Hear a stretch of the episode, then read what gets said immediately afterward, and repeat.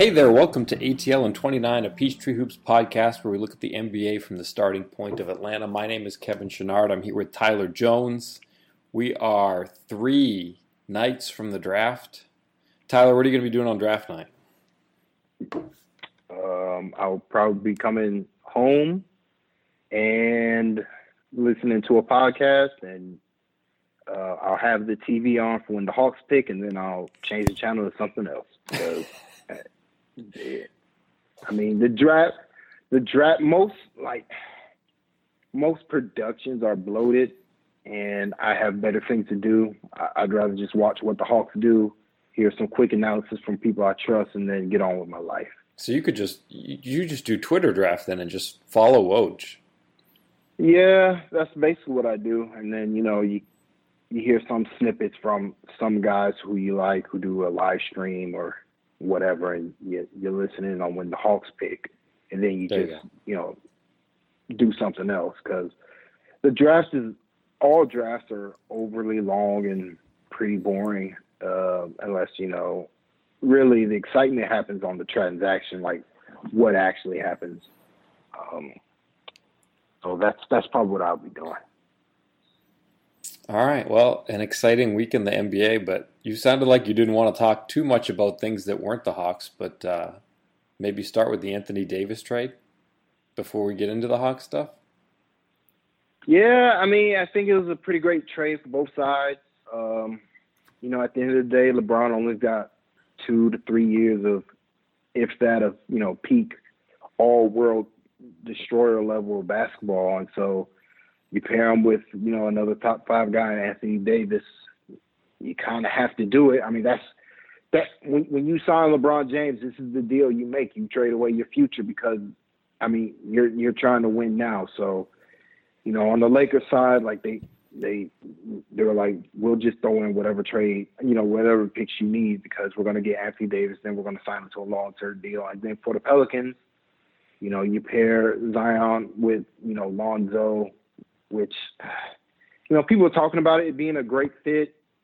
Lonzo's inability to shoot makes me really question that notion. And really, even yeah. more so, Alonzo's inability to shoot. Really, Lonzo's inability to finish around the rim. Like he's a bad finisher. He's just not a scorer. Right. And so, all Lonzo's uh, value as a basketball player is on defense and passing. That's also Zion's. You know, beyond just the all-world dunks and athleticism, it's defense and passing. Jrue Holiday's is defense, passing, and a bit of shooting, depending on the season. He can get hot and cold.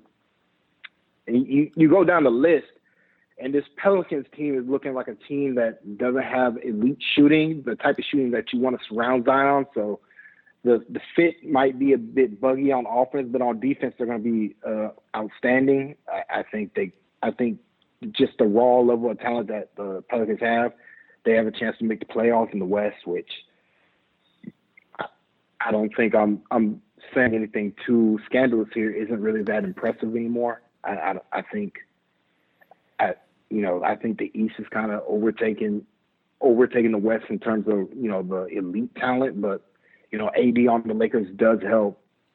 That said, like you know I think the Pelicans got a, a very decent chance of making the playoffs, being a bottom seven, six, seven, eight seed. Uh, especially considering how high I am on I think he's going to be a day one superstar. So I just wish you know Lonzo was a better spot up shooter. Wish Ingram was a better spot up shooter. But on the defensive end, they're going to get after it on a night to night basis, and that's going to keep them in eh, pretty much every game they play. Yeah, I'm with you on the defense, but I I don't know. I don't think it's a huge feat to make the playoffs in the West, but I don't know. They're young. They don't really have much offense. They don't have enough shooting. Hmm, I don't know. I I would be antsy yeah, about I mean, it's going to be tough, but but but the thing is, they at least have an identity, and unlike with the with the Anthony Davis teams, they have depth now. Right. Like they have, they just have more good basketball players. Right. Um, the reason why it didn't work in New Orleans is that the second one of their role play, one of their rotation players got hurt, they immediately go in the tank because it was it was just a bunch of guys who didn't belong in the NBA playing for them. And now they have depth, they have a good they have a solid core foundation of basketball players, and they might add with that depending on what they do with the fourth pick in the draft. Uh, and so, like, you know, they're just gonna they're just gonna have more quality bodies on a game to game basis that's going to carry them forward because their defense is going to be there every night. And you know, Lonzo and Jrue Holiday's, I mean, I don't. It's probably the best defensive backcourt in the NBA. Right. And so, you know, with that, they can just get some shooting somewhere, and they they they'll have the chance to do so, um, depending on on their other moves in this draft or in the draft and in free agency and in, even in trade. So we'll see. I don't think the Pelicans are done, but you know, Zion is at least going to a very good basketball team with a good coach and a good foundation of talent, even if the talent doesn't actually mesh as well as you would like it to. And do you really like what the Lakers have for next season? In terms of, I mean, I guess that the depth will come, presumably. What about a third star? Tough, you know, because it's not like they got. It's just so much unknown because I, we don't even know how much cap space they actually have. Right. Um, I get. I guess what it sounds like it's just going to come down to um, if they can get somebody to agree to terms, and maybe the Pelicans will will you know play ball with them. But I, I don't know. Uh, I don't know if they really need a third star. I think more than anything, they just need bodies but then, you know, bodies cost money. I, I was like, they like to me, I'm like, they probably need to be all over guys like Brook Lopez. You know, even though like, yeah, Anthony Davis is a center and Brook Lopez is also a center. To me, Brook Lopez is a very good two way basketball player who's gettable. Uh, you think he wants to go back like, to LA after? I, I it mean, seems like he would just like, kind of lean towards Milwaukee. Just, I, I mean, Milwaukee can't pay him as much as no, they the can't. Can. That's right. And but the Lakers can't give him difference. that much. But then, but then that's the that's the inherent problem. Like it's going to cost money to get somebody Brook Lopez's caliber. Like it's going to cost money to get Danny Green. Danny Green's going to cost you know thirteen plus million a season. Right. Um, just based off the regular season that he had, he was one of the best two way two guards in the league last season. Yeah. And you know a great shooter and a great defender. Like those. That's those what you want to put next to money. LeBron. He's like that's Exactly. the perfect fit next to LeBron. Yep, and like it's, I, I don't know if they're. I'm not. I'm not sure they're going to be able to afford to get as many bodies as they can. They're going to have to do some bargain hunting. Uh, find like Trevor Ariza, see if he's willing to play ball. I, I still think Trevor Ariza has. He's still, I, to me, he's still a quality basketball player. Um, you know, the Morris twins. Uh, you know, even somebody like Nerlens Noel, even though like again Nerlens doesn't fit, but he is a body and probably can be had relatively cheaply Right. uh, from the Pelicans. So, like, it's just, you know, they they got to be smart with the amount of the cap that they have, depending on how it goes, and they got to really find just they need to find the best they can two way basketball players. Because to me, as long as they can fill out a roster of decent guys, LeBron and AD. That's going to be such a killer on a on a game to game play basis, and then in the playoffs, like like that's just a LeBron James is a pick and roll maestro, and Anthony Davis' ideal role is what the Hawks use John Collins in, but he's bigger than John Collins. So it's like it's a perfect mesh of talents, and you know it's two guys, you know, two top five guys in this league, and you know I I don't buy this notion that LeBron can't you know turn it up when he needs to on defense. I I still think he has the smarts and the athleticism to be a very good defender in this league when he wants to be. Mhm. Um, so really, it's just about them getting, you know, I don't even think they, you know, getting home court advantage. They might not even need home court advantage. As long, like to me, as long as they can get the talents, like heck, maybe even try to try to court Channing Frye out of retirement. You know, uh, so, I, I'm, mean, I'm serious. Like Vince Carter, like get do something like that. Get yeah. get guys who can shoot and who who at least play passable defense. that's what they need to surround AD and LeBron. Because if they can do that, I think they're going to be the favorites in the West. The West isn't very strong, and we've seen when LeBron James in the playoffs, it's he's just he he's the best. Like to me, I still think he he he'll be the best basketball player in the world if you get him playing games that matter. Okay. Any thoughts on the finals and or the Warriors before we get to the Hawks? Uh, I guess my only thought is that I think people are way too quick to say the Warriors are going to be done. Um, even without Clay and KD, and no, like it's going to be just Steph, Draymond, Andre Iguodala, and a bunch of dudes.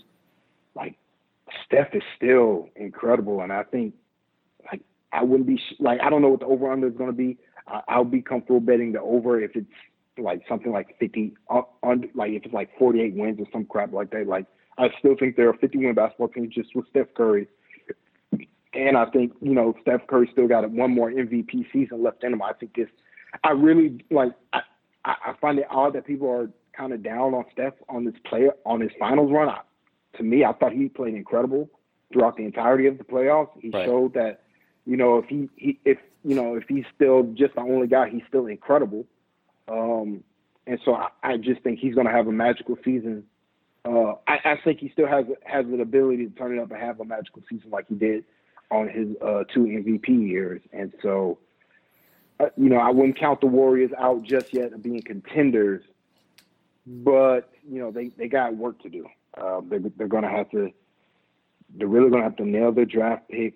They're going to have to, you know, find somebody off the scrap heap and at, at the vet minimum, and you know, hope for the best. But you know, when you still got somebody that's great, an all time great, and Steph Curry still in his prime. Like I, I would, I would be hesitant to say that the Warriors are just going to be done because I, I think these playoffs show that they got a lot of heart and they still, they're still super talented. I kind of want them to do kind of what Toronto did with Kawhi this year. I mean, Steph isn't coming off of any injuries the way Kawhi was, but I just want them to manage him. I, I know they're going to be good, and I agree that I, they could get to 50 wins, but they I just don't want them to be tempted to just lean on him so much because they're just they're going to be so thin. That Kevin, I think I think every like with what happened during these playoffs and really what the, the dichotomy between how the Warriors were just literally dying on the court and Kawhi Leonard, who was, you know, still impaired, but, you know, he was out there still, you know, playing at an all time great level like I, I think you're going to see an era of guys doing what Kawhi did, which is just if my superstar isn't feeling 100%, they're just not going to play in the regular season because I mean I these playoffs so. kind of show that that the regular season doesn't matter. Like the the Bucks won 60 games and you know Giannis was gassed. Uh, and and they I thought the the Bucks did a pretty good job of you know managing you know Giannis's workload, but you know it, it didn't help them in the end. in the end, it turned out like the Raptors had the better team, but you know Kawhi sat twenty odd games or so, and you know it it showed out in the playoffs when when they when they needed the effort level. Kawhi had it, and um, you know you see guys like even though James Harden had a good you know a good postseason run for him, you know you you see the Rockets being like, hey James, you're not playing tonight just because like we we don't need this. Yeah, we're making the playoffs it's more important that we be ready for the real season. Uh, the regular season is like I think we're going to come into the age where the regular season for young teams like the Hawks or like the Kings or like the Mavericks, teams that have something to prove, but proven NBA talented, you know, proven contenders. Like you, you're just going to see a lot of guys just taking day, games off on the road or and even at home, back to backs, like all that. Like we're we're just not going to see it anymore. Uh, we're just not going to see um, guys trying to play all 82 anymore because it's just, like it's like what's the, the, what's the point? Like you know, yeah. nobody cares about the MVP. Nobody cares about the regular season MVP anymore. Kawhi had one. Of wait, wait, we we still haven't picked the regular season MVP. How marvelous is that? Does, does anybody care? Like I, I don't think anybody cares anymore. Like Kawhi kind of shut that all down with how he played in the playoffs, and right. so you know I think there's going to be a real culture shift, and you know it's going to be on Adam Silver and you know the decision makers on the NBA to try to try to rectify that because I mean let's just look at this past season. The last thirty games didn't matter. Yeah. Like the the most exciting thing that happened was Trae Young coming into his own. Outside of that, like there was nothing to talk about. Yeah. Yeah, and I'm glad I'm you brought. I'm, I'm glad you brought up Harden. National perspective. Yeah. I think Stephen Harden. If if I had to pick two guys who I want that for, I think it would be those 2 hmm Just because I think the Warriors, I think they're just going to be tempted to to try to keep things going when they can't. And Harden's done it for so many years now, and it's just they're just bashing their head against a wall, and they just have to find another way to do it. Because it's it's not the first year it's been like that for him. Yeah, you know, we'll see. We'll see what these teams do. You know, we got a we got a free agency to go through to figure out how they supplement each team supplements their roster. I think it's really important that teams just fill out their roster with guys who can play NBA minutes. Um, and I think we're going to see a lot of that. Uh, you know, try to get somebody on the cheap, um, wait out, wait out the the uh, first part of free agency, and then go hunting on on good value guys. Okay. So, uh, ready to talk about the Hawks? They they have some important decisions to make. They apparently have six important decisions to make now. Well, they probably don't want to draft six, right? So, if you didn't want to draft six players, maybe we should start there because that kind of changes the outlook for what players they should be picking in what spots. But if you didn't want to pick six, what would you try to do in this draft? Um, either trade for future picks or trade up. I, I think those are really the only two options. You know, trade for future picks where they trade down and then get like maybe a future, another future second, and try to delay, delay what they have to do with those picks. Or, you know, really to me, it's the three second round picks. I would be trying to use them to trade up um, with my first round picks, Mhm. and that's how I that's how I would go with things. Um, if I have somebody that I like in the first round, I, that's how I'd, I'd play it. Uh, but you know, I don't think that's very realistic because a spoiler about the NBA is that teams don't actually like second round draft picks. Uh, No. They don't like drafting them because And there's a huge difference between 31 to 45 and 46 to 60. I mean, 46 to 60 is just a wasteland. Exactly, and there does not say there's not good value in in the second round, but for a Hawks team that already has a bunch of guys they're trying to develop, like it, it's really going to be tough for them to even have three three guys that are coming up. Uh, you know, three you know with the three first round draft picks, trying to get them all the necessary playing time. Having six uh, rookies, I I think it's just not good. It's not tenable. That that said, they might draft a couple of Some college stash dudes.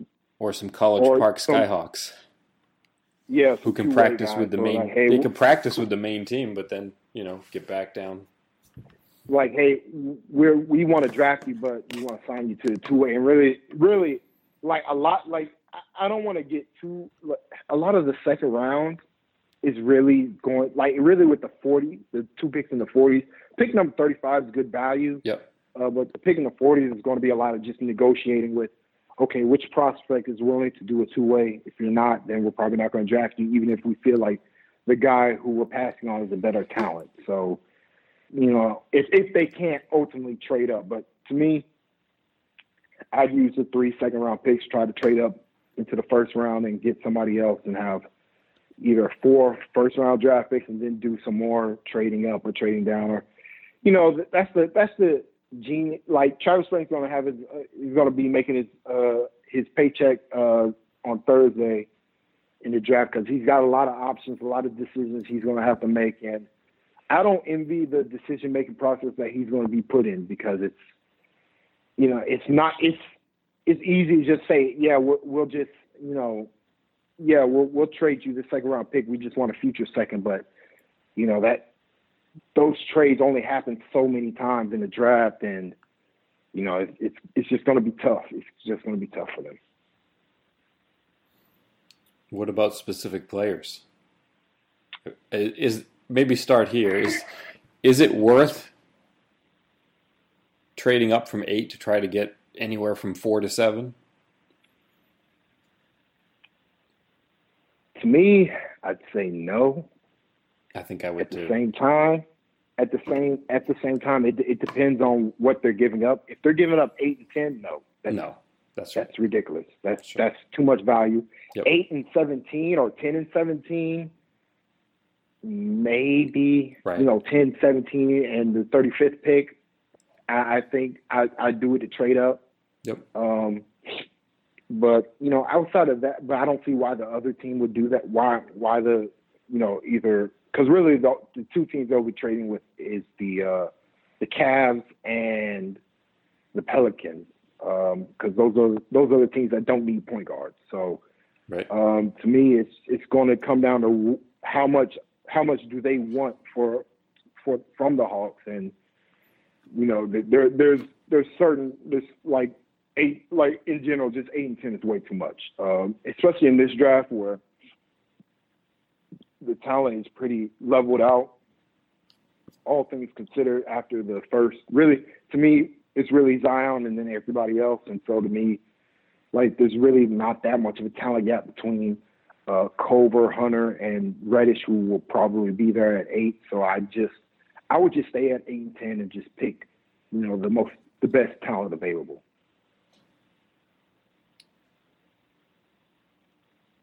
Is do you think it'll be Reddish? I mean, I, I that seems to be where all signs point to, but what what weird stuff could happen in between to maybe make that not happen? I mean, the only weird thing would be that uh, team drafts Reddish at, you know, either the Cavs or or the Bulls or you know, or the Pelicans draft Reddish early, then eight. Uh, but like, here's the thing to me: one of Reddish, Hunter, Culver is going to be there at eight, and I would just stay there and just pick whichever. I, you know, they all three have their strengths and weaknesses. Right. Um, Culver is probably a good uh, met a good balance with both talent and already being ready to produce. Uh, Hunter's the most ready to play, has the size, the shooting, is going to be a good NBA basketball player. How good is really what you're what you're deciding when you're drafting him. And then Reddish just flat out has the most upside, but you know I don't want to rehash his his freshman year. It was a it was a major struggle, but you can at the end of the day you can still see the talent is clearly there for one of the a great two way wing in this league, and he's got the size as well, which is what Culver doesn't have. So, you know, all three have their strengths and weaknesses, all things considered. But to me, I I, I would just stay at eight, pick whichever big wing is available there, and you know, be happy with with how the draft goes. Does it matter that Hunter's a little bit older? Like, I mean, get- it does. because he's he, it you know he'll be almost twenty two by the the Hawks- time the season starts. if the Hawks were picking at five, I'd be really hesitant of drafting Hunter at five. But if he's there at eight, Okay. yeah, who cares? Like, you know, Yeah. it's eight. You know, you're not looking for we're not Hawks aren't looking for a franchise altering talent. They they just need they I think more than anything, they need a solid two way wing. right. And, you know, I think Hunter I think Hunter has a chance to be really good. Uh, you know, I've I've been I don't know, it, it's difficult to talk about because I I'd hate to draft him at five. I would absolutely hate it, but at eight, um, just the raw, just the pure value of the pick. It's like, yeah. yeah, give me Hunter. Give me Hunter at eight. I know. I know he's going to be a good defender. Um, he might not be as good as people think he is, uh, just due to the fact that he doesn't get he didn't get blocks and steals in college. But uh, you know, he's he's got the size, the strength, the athleticism, and he's he's a proven shooter for two seasons now. He's been a good shooter from three point range, and so you know, it's purely probably going to be purely catch and shoot with that guy. But when you have somebody like Trae Young, that's really all you need from a wing. And you know, he's huge. He's six seven, two twenty plus, seven three wingspan. Like he's just going to be the type of rock that the Hawks need on, on the perimeter. If he's there at eight, I, I don't I don't see them being. I, I I just don't see him being there at eight because, like to me, um, Reddish is just such an unknown Right. it can't be stressed how bad he was in college. He was really bad. It's it's hard, it, but you know there there are some things that that go his way. You can be like he was hurt, maybe he was playing through injury. Maybe he was uncomfortable in his role where he really was just a catch and shoot guy. But you know, you could turn around and say, yeah, he, but he was supposed to be a point forward, and he couldn't really dribble. Um, he couldn't get by anybody. Uh, he couldn't finish against any type of contact. Shies away from contact on both ends of the floor. Uh, those are the negatives, and and it's like you know the NBA is going to be a grown man league for him. But then you you look at the strengths, it's like just the raw talent, athleticism, quickness. Uh, he has great hands. He gets his he gets his he he's very disruptive when he wants to be as a defender. Um, and the, even though the ball didn't go in as much as you would like, like the jumper looks great. He's he's really good at repositioning himself behind the three point line, getting himself open off the ball movement. He's really good at that right. already. Um, you know, that's something Kevin Huerter actually is not good at. Um, but, you know, Reddish is really good at, you know, just moving off the ball and getting open from the three point line. Like, he shot a lot of threes in large part because he got himself open. Like, it, you know, he was also the best shooter on the team, and that was probably not great for his development as a, you know, scorer around the rim. But, you know, he was really good at getting himself open. And that and that does mean something. And so, you know, maybe he, he goes to Atlanta with a better shooting environment. He can be more comfortable. He's not being asked to be the only shooter, and he can take easier quality looks for himself where he's not he's not the primary shooter that teams are going to be worried about. It's going to be Huerter and Trae Young. So, like, there's a lot of upside Reddish. You know, he's he's got some passing skill, and uh, you know, he's young, super talented, and like to me, the Hawks would be like to me, the, it's a great drive for whoever the Hawks can get at eight, as long as they're one of those three wings. If they can get one of those three guys, like everything else is really secondary. Um, it it's just it's just really hard to find good talent at the wing, and so you know, Reddish, while while he doesn't have the production that you would like at eight, it's just a good value play.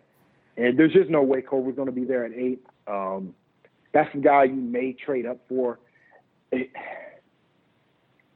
to me, it's just going to be tough to justify trading up for somebody who's who's the same height and weight, height, weight, wingspan as D'Angelo Russell. Right. Um, he doesn't play anything like Russell, but you know they have the same measurements. He's not as big as you want your your small forward to be. He's really more of a two guard. And you know, I Huerter, like I wouldn't I wouldn't shy away from drafting Culver just because the Hawks already have Huerter. But I do think I do think something has to be taken accounted for where it's like, okay, you draft Culver, but you still need a big wing to take on, you know, the Paul Georges, the the Kawhi Leonards, the Jimmy Butlers of the world, and you know, maybe maybe Culver can get there. He he plays a lot bigger than he is. He's super physical on both ends of the floor. Um, he was solid all defense. Mm-hmm. He's not going to be a stopper. You know, the jumper is the big question mark with him, but he's, you know, he came a long way from his freshman year to his sophomore year to be able to hit shots off the dribble. He's very good finishing around the rim. You know, there's really a lot to like, and he's a great passer. Like, there's a lot to like with Culver. Um, and again, like if there's a qual, like if if a team is like if it's ten plus, you know, seventeen and thirty five, maybe you do it to trade up to get them. But I, ultimately, I I would just personally just stay pat and just take as many hacks as possible in the first round, because there's there's there's going to be somebody talented at ten. There's going to be somebody talented at 17 that the Hawks to take, and even at 35 if Yeah. the Hawks want to take four rookies. Like I, I, I think six is too many, but you know, three, four, um, I think it's perfectly fine uh, Yeah. for the team. It's not like it's not like they're going to be going like either either it's going to be rookies or it's going to be uh, you know second contract guys they're going to be filling out the roster with. So I'd rather fill it out with um, you know rookies who you know starting fresh and clean and coming into the Hawks culture. You mentioned that you thought that one of Culver, Hunter, or Reddish would fall to eight. What's the biggest peril to that? Is it is it the Cavaliers trading it, and then suddenly there's one less team that wants a point guard, and all those guys are gone before eight?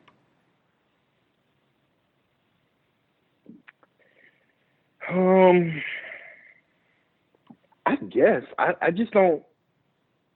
I don't know. I don't. I don't see how that happens when the Bulls and the Suns desperately need a point guard, and you know, I could totally see the whoever is picking at four is probably going to take Darius Garland. Okay. Just, I mean, there's just uh, like you know, Darius Garland and Coby White are just too good for point guard uh, deprived teams to not take and it's just a number. It's just a numbers game from that point. So it's you know who the top three guys are going to be. Uh, Garland, either Garland and Culver's going to be there at four.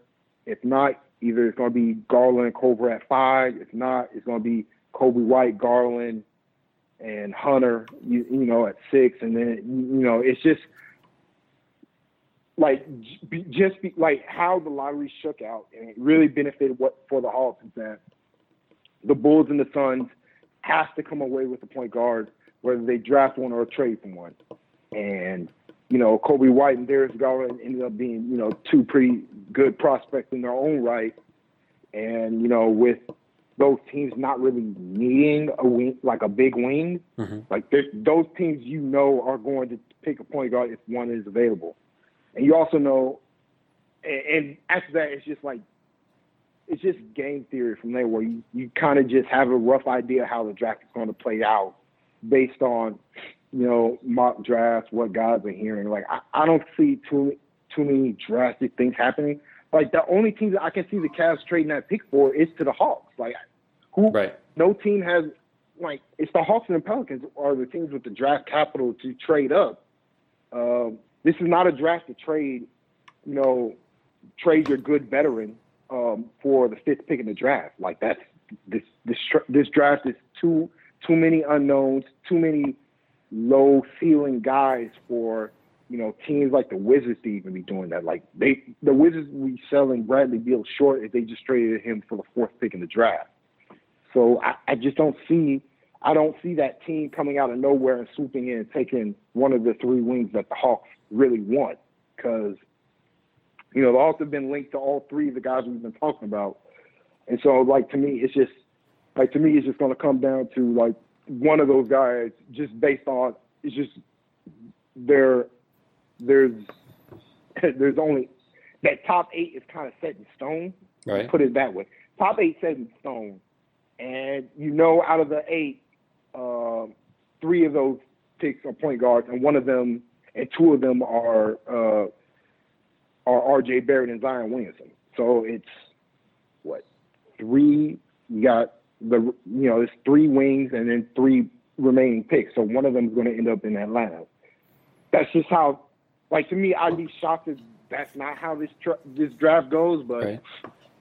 um, I like you know, you can just play the, the permutations in your head. I just don't see how that's not going to happen. Well, if you play the moment. permutations, and what if it's what if it's Coby White who's the guy that's there at eight, and Reddish is gone and all the other guys you mentioned are gone. What if out of that top eight that you've been talking about, what if it's Coby White or Darius Garland? Can they take another point guard and just say, you know what, we'll, no, we'll figure it out as we go along? I mean, if that happens, then that'd be so. But like, like you, like you're, you're, you're. I mean, if you look at a, what they needed most last year, they needed a point guard. They need another point guard. Percentage of of happening, I, I just don't.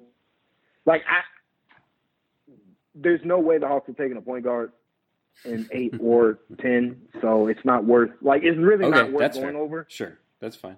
Moving and on. like, yeah, I mean, I, I, don't know. I don't know what to tell you, Kevin. Like, so you it's, not going to happen. They'd trade out of it. Kobe, Coby White, like, here's, here's the thing. Coby White's too good. He's he's going before Cam Reddish. Like, he he's just a better basketball player. Okay. Like, why would why would the Bulls not take him? or why would the Suns take? Why would the Suns not take you know Darius Garland over Cam Reddish? Like it. You've you've tracked the Suns, haven't you? You you know a little bit about their history over the last decade. Yeah, but you know it doesn't That's make fine. reasonable sense for them to take it. Like it, we, we who said anything about reasonable sense? Yeah, but this I, I don't know. It's like we're arguing over stuff that we kind of know is not going to happen. Ooh, okay. Uh, you know, the in, the insiders, Sam Vecenie, Jonathan Jarts, uh, Draft Express, uh, Mike Schmitz, like all of them, they kind of have a rough idea how the top seven is going to go, and you know, there's just no perm like there's just really no permutation that suggests the Hawks aren't going to get a chance at one of those three wings that we've been discussing. And again, that really comes down to those three wings not being as sexy as you want them to be, and that's why one of those probably going to be there at eight. Yeah, I uh, mean, I agree Culver, with that, but I mean, Culver's probably not going to be there at eight, but you know, no. one of Hunter or Reddish is going to be there. So it, if I'm a Hawks fan, like I'm not sweating this draft at all. Uh, the Hawks are going to get who they, and even the Hawks are going to get what what they want. Uh, they they have the draft capital to do whatever the, the heck they kind of want, except you know trade up to get Zion Williamson. So I'm not too concerned with how this draft plays out for them. What do you think of Brandon Clarke? I like him at 17. Uh, I think he's going to be a good basketball player in the NBA. I wish he was bigger. I wish he had more skill. It's hard to be a center. It's hard to be a center when you're six eight and you're 200 pounds and you only have a six eight wingspan. Yeah. Like people are like saying, I'm sorry, like I got to push back so hard when like, oh, he's a, he's a great athlete. He tested so well in the combine. I'm like, listen to me. Most great athletes don't test in the combine. Right. Josh Smith didn't test in the combine. Brandon Clarke is not Josh Smith athletically. He's not. And no, like it, it's just going to be it's it's hard when you're that size to be a center, and that's what his skill level is. Like we we can argue back and forth. Like maybe the jumper will come, maybe he can do this, maybe he can do that, but you know he's going to be a guy who you play 20, 25 minutes off the bench unless he can show that he can shoot, that he can put the ball on the floor, that he can make reads, which I think he can. I think he he can get there to do all these things. The hard the hard part about it because he was super productive in college. The hard thing about it is that you know he's going to be 23 um, this in his rookie season, and you know the upside. Like there's only so much upside that's going to be tapped from. All that said, I think he's going to be really good. If he's there at 17, the Hawks will be lucky to have him.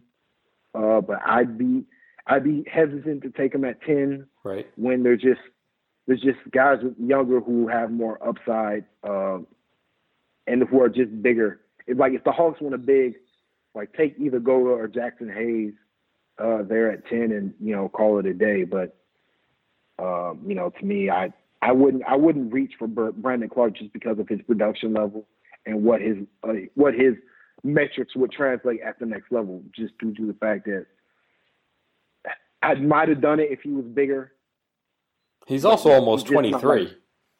yeah, yeah. Like I've said multiple times, like he's twenty three years old and he has the skill level of a center. Like it's just, it's it's very difficult to justify taking him so high in the lottery when you right. have higher ceiling guys like Nassir Little, like Goga, like Jaxson Hayes, like Sekou Doumbouya, you know, all these guys who we can argue back and forth what their skill level, or what their talent level is going to be at the next level, but it's like they're younger, and just due to the fact that they're young, athletic, and talented, like it's just it's hard to justify taking somebody who you know is just at the end of the day going to be a very good role player. That you want you you ideally you want to draft somebody who has the potential to be an all star in the lottery, and it's like I just don't see it with Clarke. It doesn't mean he can't get there. It doesn't mean he can't be that player. Um, but it's just difficult seeing how how small he is because I mean when you're that when when you're just that small and you have the skill set of a center, you, you rely so much on your athleticism. And when you're 23 years old already, like he's only going to have a couple years of being at that peak athletic, you know, that he has to be at. Right. Um, yeah. You know, I want to bring Josh Smith up real quick. Josh Smith his athleticism declined at when he was 23 years old. yeah. Like yeah. I, I need, I. It, that's just like that level. Like the level of athlete that Brandon Clarke has to be is Josh Smith, and you know he's going to be Josh Smith's age when Josh Smith began to decline as a basketball player. And once Josh Smith's athleticism left him, he, he was kind of a shell of himself. So it's just, you know, Clarke. It's just hard to hard to justify taking him in the lottery. That said, you know, if you can get him at 17, like mm-hmm. I said, you're guaranteed a rotation player and a and a good energy guy off the bench who's going to be a great defender, great switch guy, great help defender, um, get his hands on balls, be a real disruptive force on the defensive end, and then you'll get you know energy plays on offense. He'll finish around the rim. Um, but you can't really play him more than 20 minutes just due to his size and his lack of length. I would say that uh, of all the stuff that we were able to see, and we didn't get to see that much, like, you know, all the three on three games and stuff like that, that all happened before the media would come in. But I would say that, you know, the thing that we saw that was the most intense analysis or the most intense moment was just when Brandon Clarke was, you know, doing his uh, shooting at the end of his workout. It just seemed like all the heads were were turned towards him and, and Jalen McDaniels, and I have no idea what they were trying to figure out. But you know, there's these workouts usually have six players, so they're usually when they do the shooting, they put two players at three different baskets. And when it was Brandon Clarke and Jalen McDaniels, it just felt like every head in the room was watching Clarke and McDaniels, and McDaniels, he just looks like an NBA player. Like you just look at him and it's like, ooh, he he, he kind of looks a little bit like Jonathan Isaac when you watch him walk around. Mm-hmm. And it's the damnedest thing because you know when he was doing his shooting, he looks like he has a, a classic textbook form. And for McDaniels, he's like shooting these threes and it's like swish, swish, air ball, swish, air ball, swish, and it's like I don't know what they would. What do you make of that? Like I, I don't know. It seemed like he was making a decent percentage of his shots, and then Brandon Clarke was there, and you look at the faces around the room. Like this is the one time I would say that the most people were in the gym too.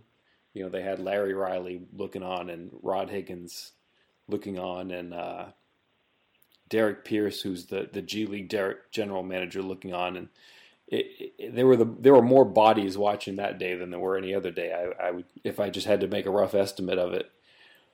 But Brandon Clarke, man, he's got a weird shot. Like his jump shot is just weird. Like it wasn't terrible. Like he was getting a lot of makes, but it's kind of a low release, and he kind of he kind of propels it forward by sticking his butt up in the air. It it didn't it didn't look like a regular jump shot I, I don't know if you know with especially with the fact that he was doing that and getting a low release, it just kind of seems like a shot that he might have a little bit trouble getting off at the NBA given his size and the size of the people that might be guarding him. And the thing with Brandon Clarke is, you, you kind of don't want him shooting threes. Like he's such a good finisher, right. you know. But the I mean that's what you the Hawks do you, though is like they don't play anybody who can't shoot threes. Like they they they're predicated exactly. on having a five out system. Exactly. So you know it, will be interesting. I I think Brandon Clarke can you know hit at least corner threes. I think right. he can get there. Yep. Oh, I absolutely. I mean honestly, honestly, ideally, I wish I wish Brandon Clarke could you know figure out what DeMarre Carroll did. DeMarre Carroll did because DeMarre Carroll was a was a four in college exclusively, and then he became a three in the NBA. So, like if Brandon Clarke can, could you know just you know shoot well enough to where he can play you know the three, then we're talking about a different basketball player. Mm-hmm. Um, you know, we're talking about we're talking about a true you know defensive stopper who can you know guard one through five on defense and then you know make open three pointers like that's a different type of talent. So, you know, stuff like if like if I if I'm a GM and if I believe Clarke can get there as a three point shooter and become a very good three, uh, you know, a very good spot up three point shooter, I I could understand taking him at ten because I, I think then you have you know he's got positional flexibility based on his defense alone because he's he's out he's an incredible defender, and the Hawks do need better defensive talent, but right you know, the offense is such a huge question mark. And, you know, when all his value is tied up in defense, and really his value on defense is tied up to his athleticism at the moment, mm-hmm. um, you know, it, it's just, you know, it just makes you queasy taking him so high at 10. But you know, if the Hawks do do that, I wouldn't hate it. Because um, again, you're guaranteeing yourself a good basketball player. But to me, I think there's you know higher upside guys. Like really, I'm. I know you guys talked about Goga uh, on the previous pod, but like I'm, I'm kind of getting close to being all in on him. I think he's got, I think he's got the complete package. I find that his one weakness being guarding out in space to be right. ridiculous. I think I think that's not that's not a weakness for somebody who's that big. Right. Uh, you know, and even so, we saw that. Listen, if Brook Lopez can do it, any big can do it. If they have the if they have decent enough athleticism, I think Goga has good feet. Uh, he's yeah. Re- he's really good. He's really good already as a rim protector. Yep. That, Absolutely. That, that to me is it. It's like it's his defense that's really selling me. Because on offense, you know he's just good. Like he's just he knows how to play basketball and he's huge.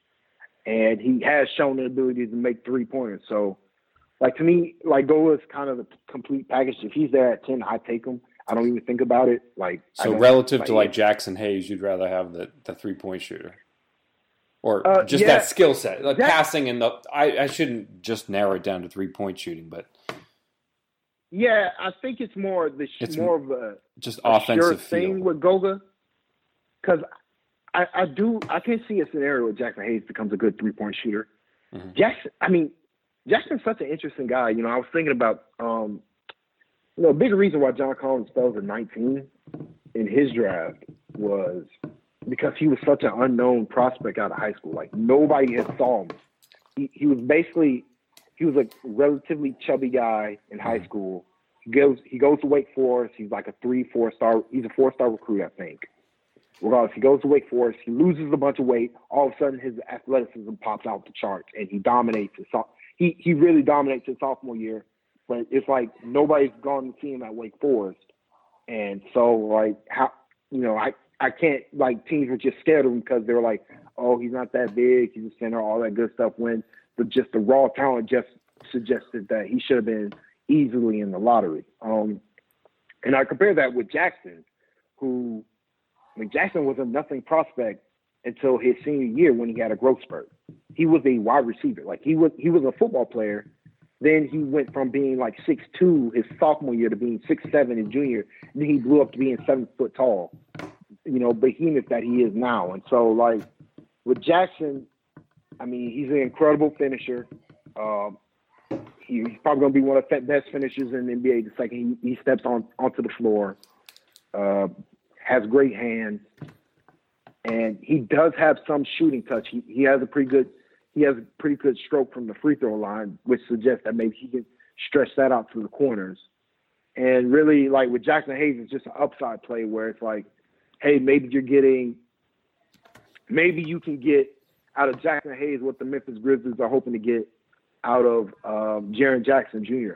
Not, you know, yeah, that's fair. A much more raw, rawer type of prospect, but you know, the yeah. same type of like I feel like they're they're both more similar, and people want to give credit for it just because Jaxson Hayes is more explosive, while Jaren Jackson was more polished, better shooter, and yeah. uh, you know, just had more just had more years playing basketball. But I, I, I think I think Jaxson has a lot of talent. I'd like him at ten as well. Um, I'd like Nassir Little at ten too. Uh, I think Nassir is super talented, and you know I don't want to rehash like he's a big wing. Um, and you know, wingspan, size, like he's got all the tools. It just comes down to his feel, which isn't there. But I, I would just bet on the athleticism playing up at the next level and roll the dice with him at ten as well. So like I can see like those are my if you want to ask who who I'd be happy with at ten, those are probably the three guys I'd be happy with most. And really, to me, that's why I wouldn't trade that. I wouldn't I would avoid trading up okay. just because I feel like you can get the, you can get one of you can get like I said you can get one of the the better wings at eight. You can get one of the three guys we talked about at ten, and then at seventeen you can just take the best talent available. I mean, not not like you're not doing that at eight or ten either, but you know, seventeen you just draft whoever's there at seventeen, regardless of position. Um, but yeah, I I don't know. I, I really like those three guys that I discussed, and I, you know, I'm happy with any any any of those decisions. Anything else you want to add before we wrap it up? I think I'm tapped out of questions. And I'm tapped out of analysis. Um, really, like for the Hawks, like for Schlenk, whatever is the best value. I, I, a guy who who does things based on like a value chart. Like he will he will trade down if he can get good value. He'll trade up if it's a good value play for his team in particular. Uh, he's not gonna like. I, I don't think he's somebody who's gonna trade eight and ten to move up just to take Culver because that's really who you do it for. Like I, I just don't see that that no. in his decision making tree. Right. So, like to me, it's just going to be interesting how he, how he plays the draft because he he's not going to want six guys, but at the same time, I could see him drafting you know three guys, four guys, or maybe even five guys, depending on who the fifth guy is, if if they can be stashed or whatever. So, it's going to be a fun night if you're a Hawks fan. It's going to be a lot of it's going to be a lot of movement. Probably the Hawks probably going to be trading trading up or trading down if they can get value on, on either side of that ledger. So that's that's what I would expect to happen uh, from Schlenk. All right. Well, thank you, sir. Uh, we'll have to do something uh, after all this goes down. All right. Appreciate it, Kevin. have a good one, Tyler. You too. All right, sir. I'll I'll put it up sometime late tonight. I think. Thanks so much. Thank you. Have a good one. You too. Bye. Bye.